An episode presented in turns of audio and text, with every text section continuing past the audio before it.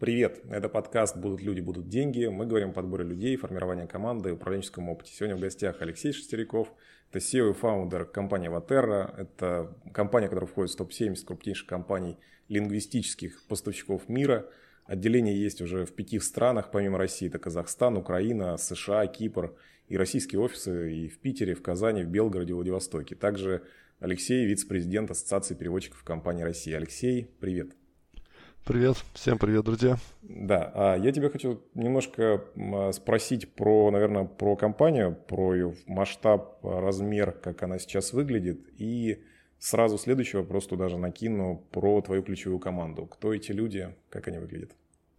Окей. Ну, группа компании Аватара. Мы занимаемся лингвистическими услугами, локализация, софта, видео, геймдев, э, с лингвистическое сопровождение крупных международных компаний по всем вертикалям. Плюс во всех нишах представлены это филиальные сети в России, в странах СНГ, также Дубай, Кипр, Америка, Казахстан, Украина. Плюс у нас есть еще несколько параллельных треков развития. Это IT-разработки, э, технологические решения э, в нашей области, в лингвистической, а также не связанные с лингвистикой. То есть мы делаем платформы, крупные платформы различные для бизнеса. Как твоя команда сейчас выглядит? Кто эти люди? Слушайте, ну у меня Dream Team, команда мечты. На самом деле, наверное, это исторически сложилось. То есть мы все разные, абсолютно по психотипам, по э, экспертизам, по ресурсам. Ну и, наверное, это и позволяет нам быть супер универсальными и взаимодополняющими. Такой эффект синергии. Где ты их брал? Как они к тебе пришли, вот этот Dream Team? Как он у тебя сформировался? Частично, наверное, это мои друзья. Даже это скорее исключение, мне кажется, из правил. То есть э, со мной работают все мои друзья детства. Двух моих коллег я знаю с трех лет мы вместе идем по жизни. А еще несколько моих друзей чуть в более взрослом возрасте мой партнер Максим. Мы вместе учились, вместе служили. Остальная команда сформировалась уже в ходе исторического развития нашей компании, дополняя друг друга. Мы объединялись. У нас было большое объединение с Abby Language Solutions, Мерджа, в 2017 году. И из этой команды тоже ребята, супер крутые ребята дополнили нас. Сейчас наш CTO Владимир Кусаков, один из сильнейших э, CTO в России – без преуменьшения могу сказать.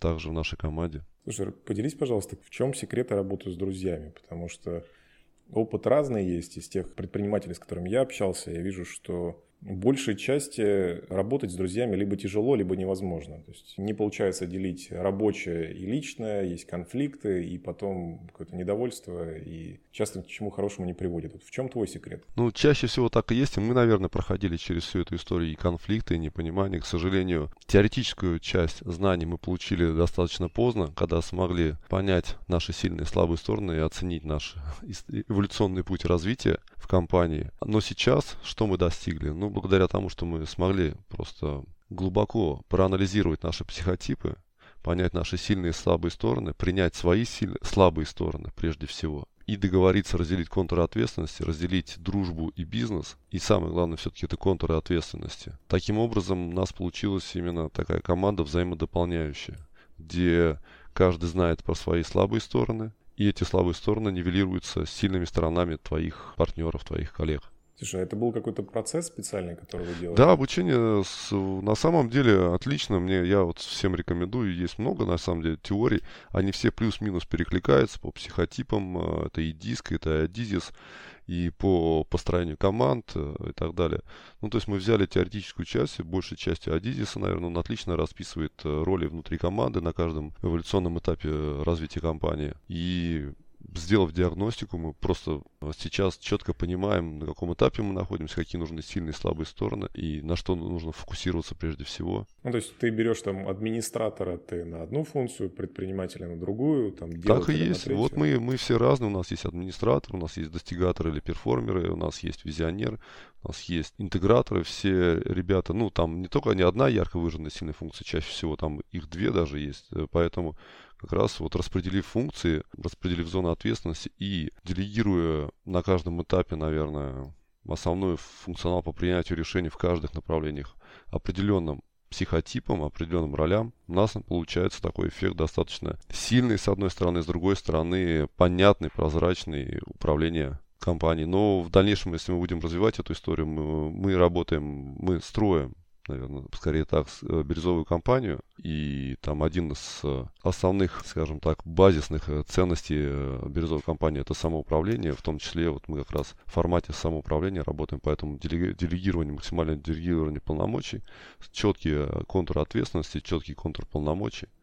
Это позволяет нам вот максимально бесшовно, наверное, развиваться. Слушай, а ты к этому пришел э, с помощью кого-то, вот какого-то консультанта или там предпринимателя, друга, знакомого, или вы просто вместе собрались и начали разбирать психотипы просто по книжке? Как это происходило? Учились всему-нибудь и как-нибудь брали. И сами по... внедряли, да, потом просто? Да, где-то брали, где-то, да, где большей части сами внедряли, где-то были у нас консультанты, коучи, привлеченные в меньшей степени, больше, наверное, сами. Почему? Потому что у нас э, в каждой, как раз в каждом направлении есть суперсильные ребята, именно суперсильные. Они, мы, мы преподаем не только и продвигаем различные э, методики обучения, теории и так далее, не только у себя, но и наружу. Поэтому у нас есть сильные компетенции в этих направлениях. И каждый привносит, наверное, свой вклад вот, в формирование общего ландшафта понимания внутри команды. Слушай, а ты говорил, что получилось разделить дружбу и бизнес. У вас есть какая-то прям работа из разных ролей? Вот сейчас я с тобой общаюсь как друг, а сейчас я с тобой общаюсь как генеральный директор. Или как эта механика у вас происходит? Ну, так и есть. Есть СЧ, где прописаны все условия, доли, опционы и все остальное. Есть э, четкая проговоренная и прописанная термшит по э, работе, по пониманию, что есть акционерная история, есть история операционная. Если человек не соответствует э, на каком-то этапе развития требованиям, предъявляемым к этой должности, к этому функционалу, то общим собранием, бордом вправе мы заменить этого человека или указать ему на это чтобы он учился, развивался. Иногда у нас, у нас есть, вернее, иногда даже периодически мы практикуем историю с сменой позиций. Это очень хорошо очень важно, когда люди могут развиваться там в каких-то дополнительных направлениях, усиливать их при необходимости. Но у нас сейчас в большей степени работа как э, топов, как менторов. Слушай, а подскажи, пожалуйста, ты говорил, что у вас было большое объединение в 2017 году и вы, получается, получили ну, большое количество людей, которые не в вашей там, культуре, не в вашей структуре росли. Вот как вы с этими, я с позволения скажу, варягами, как вы с ними поступали, как вы их внедряли в себя, и как у тебя получилось оттуда взять э, крутейшего, как ты сказал? Да, это отдельная история, наверное. ну, представь, э, две компании, там два лидера рынка, по 150 человек в каждой компании объединяются. Именно не одна покупает друг друга, а было именно merge, не acquisition. И в какой-то момент разные абсолютно компании с разными парадигмами, восприятиями мира, ценностями, э, форма, внутрикорпоративной культуры, форматом, принятым форматом общения – ну, эта война, это была стенка на стенку столкновения. И, наверное, этот момент э, стал для нас вот переломным в плане поиска нового формата управления вообще в жизни, ценностей, принятия новой парадигмы. То есть мы э, разобрали по деталям обе компании, посмотрели сильные и слабые стороны и постарались найти, не выбрать что-то одно, а сделать какую-то более высокую цель, big idea, которая была бы над этими текущими парадигмами. Вот для, для нас мы выбрали формат работы пути к бирюзовой организации, которая представляла такую надстройку над текущими нашими парадигмами. Одна компания была оранжевой, другая была зеленой. И вот как раз, чтобы эволюционировать дальше, у нас был, мы выбрали вот такой путь. Ну и, и это, конечно, это же не цель, как у самураев, э, это, это не сама цель, это скорее путь движения, он, это не, недостижимая история. То есть есть всегда, нет пределов для совершенства, поэтому вот мы идем, мы строим бирюзовую компанию с присущими ей атрибутами. Тут прежде всего целостность человека, это эволюционная цель развития компании, общая такая большая идея, которой нужно, опять же, наверное, не достичь, но это что-то хорошее, благое, создание вокруг себя, которое нужно, к чему нужно стремиться.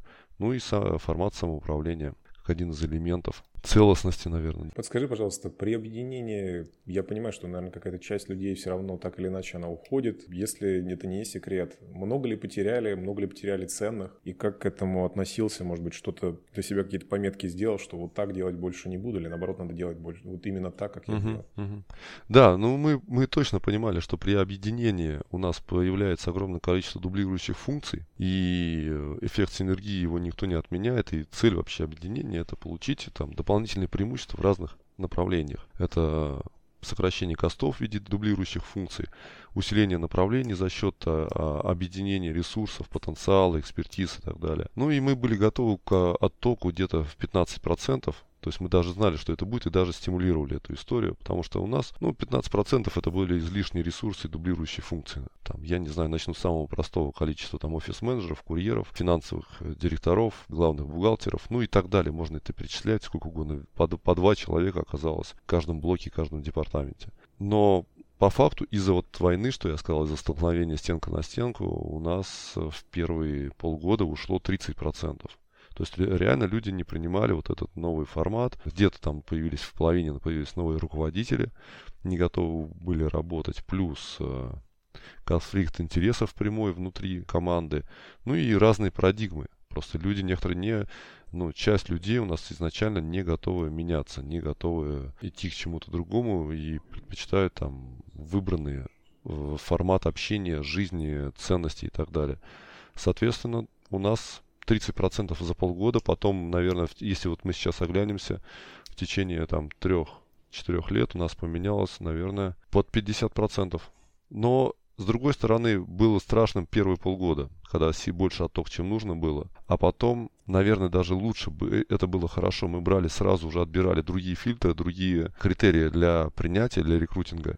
И брали людей уже изначально заточенных э, или с складом ума, с психотипом, с ценностями ближе, более близкими к бирюзовой. Поэтому не надо было трансформировать людей, э, перестраивать они уже изначально, новые люди были сразу такого формата, который нам ну, нужен был. Поэтому в целом норм. Ты говоришь, что вот потеряли какую-то часть людей, вы их начали компенсировать, я так понимаю, ну, своими людьми, которые были там излишки, и начали, вот я, насколько услышал, брать с рынка. Я правильно понял? Так, ну, добавлять сразу готовых той урок структуре людей, которые вы хотели построить. Я правильно понял, да? Частично, да, с рынка, с нашего рынка, если ты про это говоришь, про отрасль. Угу. В большей степени мы, нам, мы даже брали не обязательно суперэкспертов. Во главу угла у нас шли критерии по софт-скиллам, то по готовности трансформироваться, по принятию ценностей культуры компании, хард-скиллы, особенно по линейным сотрудникам, в меньшей степени, потому что у нас своя академия, мы, мы просто набирали джуниоров и обучали их. Это самый простой вариант был. Нам проще было взять про людей правильных изначально, а потом их дообучить где нужно. То есть хард-скиллы важны, но они э, и, и сейчас, это то же самое сейчас, они второстепенные. А топов, middle management, э, ну, условно, сейчас у нас нет такой, такой иерархии в данном случае, э, на, на данный момент. Ну, назовем так, экспертов и менторов. Мы уже чаще смотрели не из нашей отрасли, а из других отраслей. Почему? Потому что у нас очень узкая специализированная история. И готовых людей с суперскиллами э, на самом деле не так много. И просто, во-первых, у нас внутри, в нашей ассоциации переводческих компаний есть э, договор об отказе от, агрессив, от агрессивного хедхантинга. То есть мы не хантим впрямую людей. Это наша культура, наши э, принципы вообще ассоциации, то, что мы сейчас продвигаем. Ну, это как твоя роль как президента, я так понимаю. Нет, я вице-президент, я вице-президент, но это не наша роль, это общая, это общая роль, э, наверное, учредителей ассоциации. Вот мы все э, идем к цивилизованному рынку переводческих локализационных услуг. Да, поэтому мы э, именно высокоуровневых специалистов, ну, не хантили даже, а искали, я бы так сказал, из других отраслей, ну, смежных с нами. IT, прежде всего, это очень близко к нам различные э, корпорации, где есть сильный технологический трек, ну, вот такого формата. Слушай, есть такая категория предпринимателей, я достаточно часто их встречаю по роду деятельности, которые на ключевые позиции, например, не готовы брать вообще людей не из своей ниши или не из своей сферы. Ты говоришь, что ты, например, топов специально брал, вот есть такое у вас там соглашение внутри, окей, это одна история. Ну вот можешь какой-то для них комментарий дать, почему это там, не знаю, это нормально, либо это ну, наоборот, это ненормально, может быть, это сложно. Наоборот, Есть легко. четкое понимание, четкое понимание, почему именно не из нашей отрасли.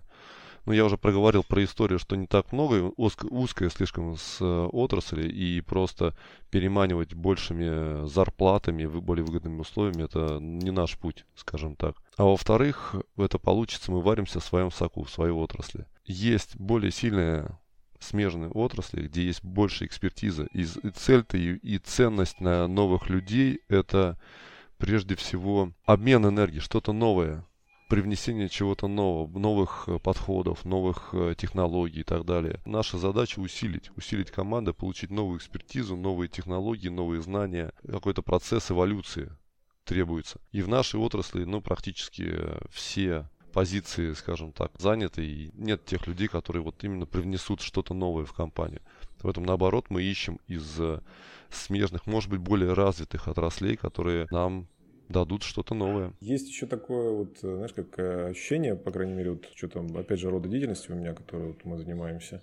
Я вижу, что когда ты со смежной ниши берешь, ты не начинаешь конкурировать с рынком по зарплате. То есть люди, которые со смежного рынка какого-то приходят, они не накручивают себе ценник. Вот у тебя как это подтверждается или... Именно, именно. Я же э, одной из причин назвал то, что как раз переманивание внутри хедхантинга э, именно э, внутри индустрии он ничего хорошего не, не, не несет. У нас была эта история, что одно время практиковалось именно переманивать. Ну, типа, а чем переманить, кроме денег? Да, а чем еще переманить? Да, от повышения зарплаты. И в итоге сложился супер перегретый рынок, где, ну, не было у нас вообще уже возможности платить эти деньги вот в нашей отрасли. Именно это стало причиной, одной из причин к тому, что вот вынуждены были собраться компании, лидеры рынка и договориться подписать меморандум об отказе, меморандум о намерении об отказе от агрессивного хедхантинга, от прямого найма с, э, сотрудников из других компаний, переманивания и так далее. Слушай, а скажи, пожалуйста, а вот ты говорил, что вы отбираете, основываясь на soft skills, сначала, ну, в первую очередь смотрите на soft skill. У вас есть какой-то набор ваших внутренних тестов или есть какие-то определенные вот soft skill, которые вы от людей ждете? Если это ну, не секрет, можешь поделиться, пожалуйста? Конечно, не секрет. У нас есть и чек-листы, и определенные методики по выявлению психотипы, э, по выявлению уровня эмпатии. И на каждую роль нужны определенные скиллы на самом деле. Поэтому я, наверное, начну издалека, что мы работаем в скраме, в формате фреймворке Scrum. И этот э, формат работы предполагает подбор сотрудников с самой командой. То есть э, у нас нету отдельного там большого отдела рек- рекрутеров, э, HR. У нас есть команда, у них есть скрам-мастер, и команда, когда ей нужен человек, нужен человек в команду с, определен, ну, с определенным функционалом, экспертизой, через определенные инструменты, которые у них есть, они сами подбирают себе сотрудника. Что это дает? Ну, это, во-первых, дает супер мотивацию найти именно того, кто им нужен, потому что э, если человек будет не, не соответствовать требованиям, в итоге окажется, да, экспертизам, знаниям, скиллам, так далее. То есть это будет их проблема, они будут больше работать, они, у них будут хуже показатели, да.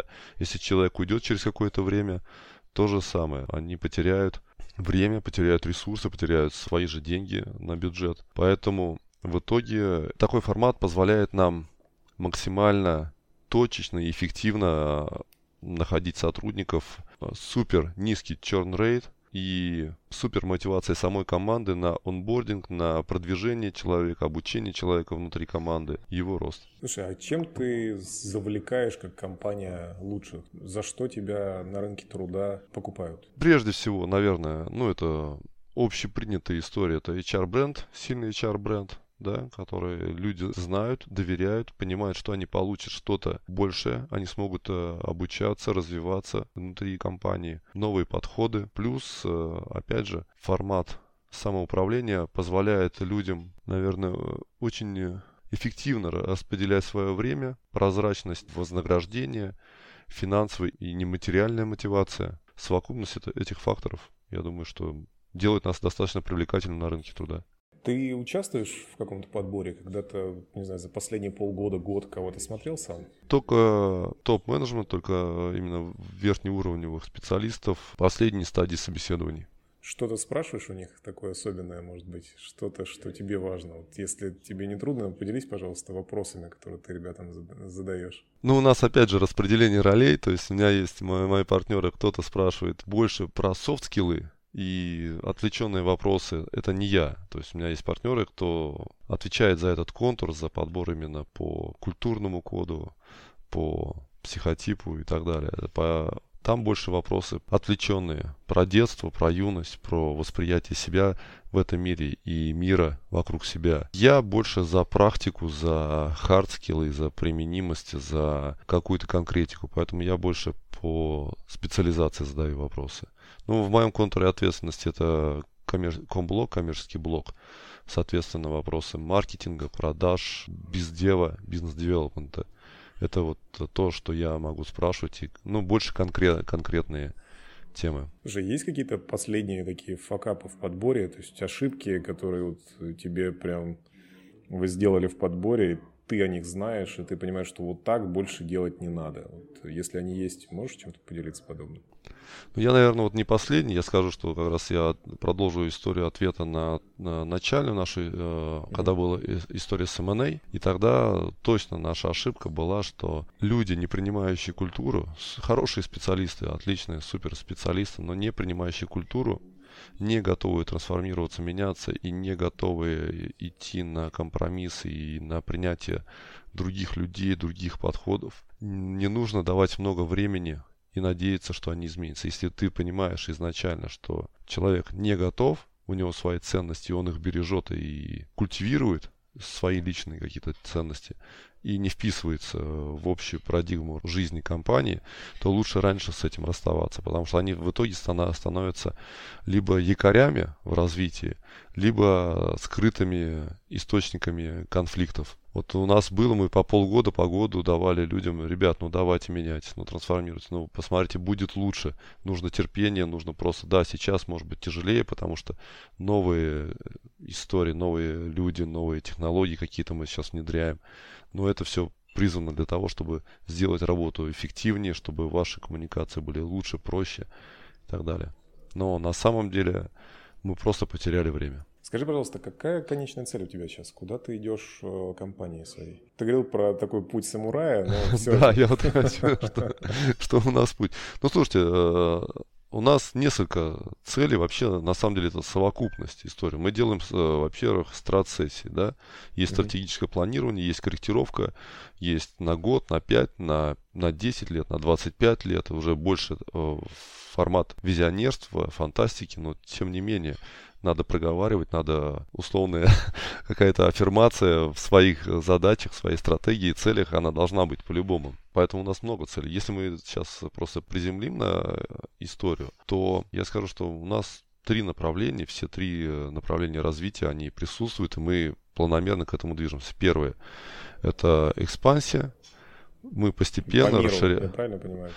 Да, по, по стране и по миру, и в стране. Да даже мы можем начать с Москвы. У нас э, есть филиальная сеть, у нас более 15 офисов в Москве, в больших э, бизнес-центрах, крупнейших бизнес-центрах. И мы периодически э, по своему плану раз в 3-4 месяца открываем новый офис в новом большом центре. По России мы открываем представительство и по миру, да.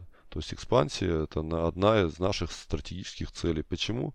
Все очень просто. Ну, во-первых, расширение присутствия, раз, дополнительный денежный поток. По миру история с э, курсами, да, что рубль отстает. Во-вторых, у нас э, стагнация рынка сейчас именно в России. Ну, по объективным причинам. Это закрытие границ, это кризис, это коронавирус, локдауны. А так как мы находимся на, на стыке бизнесов, стран, континентов, когда международная деятельность приостанавливается или замораживается, это прежде всего сказывается на объеме mm-hmm. нашего рынка. За границей другая валюта, другие чеки, а, другой объем. Россия там не больше там 1-2% занимает от общего объема, даже, по-моему, меньше 1%. Соответственно, нам есть куда расти, и там другой объем работы, другой масштаб. Это раз. Да, второе это диверсификация. Мы, как я уже говорил, мы не только переводческая и не столько переводческая компания, как компания, IT-компания, постепенно трансформируемся. У нас есть и отраслевые технологические решения, есть э, неотраслевые. Мы делаем опять же, технологические решения различные. Плюс э, дополнительное направление. У нас есть собственный внутренний акселератор, и мы развиваем отдельное направление ну, например, вот сейчас у нас уже не стартап, а, а работающий бизнес, причем, наверное, быстрее всех развивающийся, это инвестиционно-аналитическая компания. Больше там 20 человек у нас in-house работает. Плюс э, внештатные аналитики, и мы расширяем портфель. Давай сделаем маленькую такую рубрику сейчас. Короткий вопрос. Я тебе задам короткий вопрос. Не обязательно коротко, но в общем, попрошу тебя на этот короткий вопрос дать ответ. Уволить или дать шанс? Дать шанс, если человек соответствует, опять же, нашим критериям по культурному коду. Взять из университета или с опытом? Из университета и сами научим. Окей, если человек собрался уходить у тебя из компании, а удерживать? Нет, пускай попробует, у нас чаще всего люди потом возвращаются. Все познается в сравнении. Как ты оценишь сейчас рынок труда? Он жив или мертв? Сейчас рынок перегрет. И это сейчас рынок не в нашем случае найма, а рынок сотрудников. Подскажи, пожалуйста, есть ли какие-то книги, которые за последнее время ты прочитал, и они, может, не обязательно за последнее время, но они очень как-то повлияли на твою жизнь или бизнес? Я, наверное, просто назову книги, которые коррелируются с текущей темой сегодняшней, да, которые позволяют нам, наверное, работать эффективно и на чем мы основываемся. Это Адизис, наверное, а все что его из, книги. Что, что из Адизиса самое тебе больше всего заходит? А там все, там, э, там четыре, четыре контура, которые он описывает. Я сейчас не вспомню, как называется точное название книг. Первое это про... А, вот сейчас вспомню. Идеальный руководитель и почему им нельзя стать. Да, mm-hmm. вот первая книга так называется, потом идет эволюционный этап развития и так далее. Там целый, целый... э, Это, это про людей и про бизнес скажем так, как правильно отстраивать команду, как правильно диагностировать, на каком этапе находишься и как формировать команду под каждый этап. Лидеры племя для понимания уровня, опять же, культурного уровня человека в компании и построения командного построения. Фредерик Лалу открывая, построил, как, открывая организацию будущего, да. Да, ну и так далее. Можно это продолжать, этот список вот в этом плане. У нас топ организуется этих книг, лидеры племя, почему-то уже прям она входит в такой прям пантеон. А потому что очень, очень понятно, очень доходчиво и, и действительно не надо усложнять. Все, все ведь по большому счету просто. Если ты можешь оценить э, уровень человека по его скиллам и соответствует он текущему уровню компании или нет, то вот как раз вот лучший формат отсева или фильтрации людей подходящих. Слушай, у тебя есть какие-то фильмы, которые тебя, не знаю, вдохновляют или мотивируют, или, может быть, просто очень сильно улучшают настроение? Ну, я много очень фильмов люблю, я не знаю, я, может быть, лучше по режиссерам пройтись, я не... Ну, давай так. Ну, потому что много фильмов, ну, Квентин Тарантино. Весь? Огромный слой э, заложен э, посылов в каждом фильме. И это не только развлекуха и, и там стрелялка, там очень, очень много всего, и можно каждый раз пересматривая, можно получать новые новые э, эмоции и, и инсайты. Гай Ричи, то же самое. Вроде фан, но тоже, опять же, очень круто, очень интересно и злободневно, если можно так сказать, с юмором. Ну и так далее, слушайте, много. Я все смотрю, все люблю. А есть ли у тебя какие-то привычки, которые тебе помогают в работе и жизни? Тайм-менеджмент. Регулярность. Все, все должно быть регулярно. Э, тренировки, спорт э, ежедневно. Хоть 5 минут, но сделай какую-то активность. Хоть э, нет времени там, выйди, ну, как, какой, какой-то определенный комплекс упражнений сделай. Хоть 5 минут. То же самое с обучением. Постоянно, постоянно что-то уч, учиться. Опять нет времени, нет возможности и так далее. 5-10 минут выдели на что-то новое, на обучение, на расширение. Ну вот я давайте тогда уже просто лайфхаками буду говорить про тайм про физическую культуру. У меня собака большая, вот, наверное, слышно было лай в наушнике периодически, да. Хочешь, не хочешь, это супер мотивация выходить на улицу и гулять. Хочешь, не ходишь два раза в день на велосипед в лес вдоль водохранилища, я езжу там по полчаса, потому что надо выгуливать большую сильную э, собаку. Раз. По обучению. Нет возможности, качаешь аудиокнигу, пока едешь за рулем, слушаешь аудиокнигу. Все. Вот можно не отмазываться, не придумать себе тысячу э, вариантов. А еще можно, когда едешь на велосипеде с собакой, опять же, слушать аудиокнигу по какой, какой-нибудь сразу интересной. две задачи. Да, сразу две за- задачи выполняешь.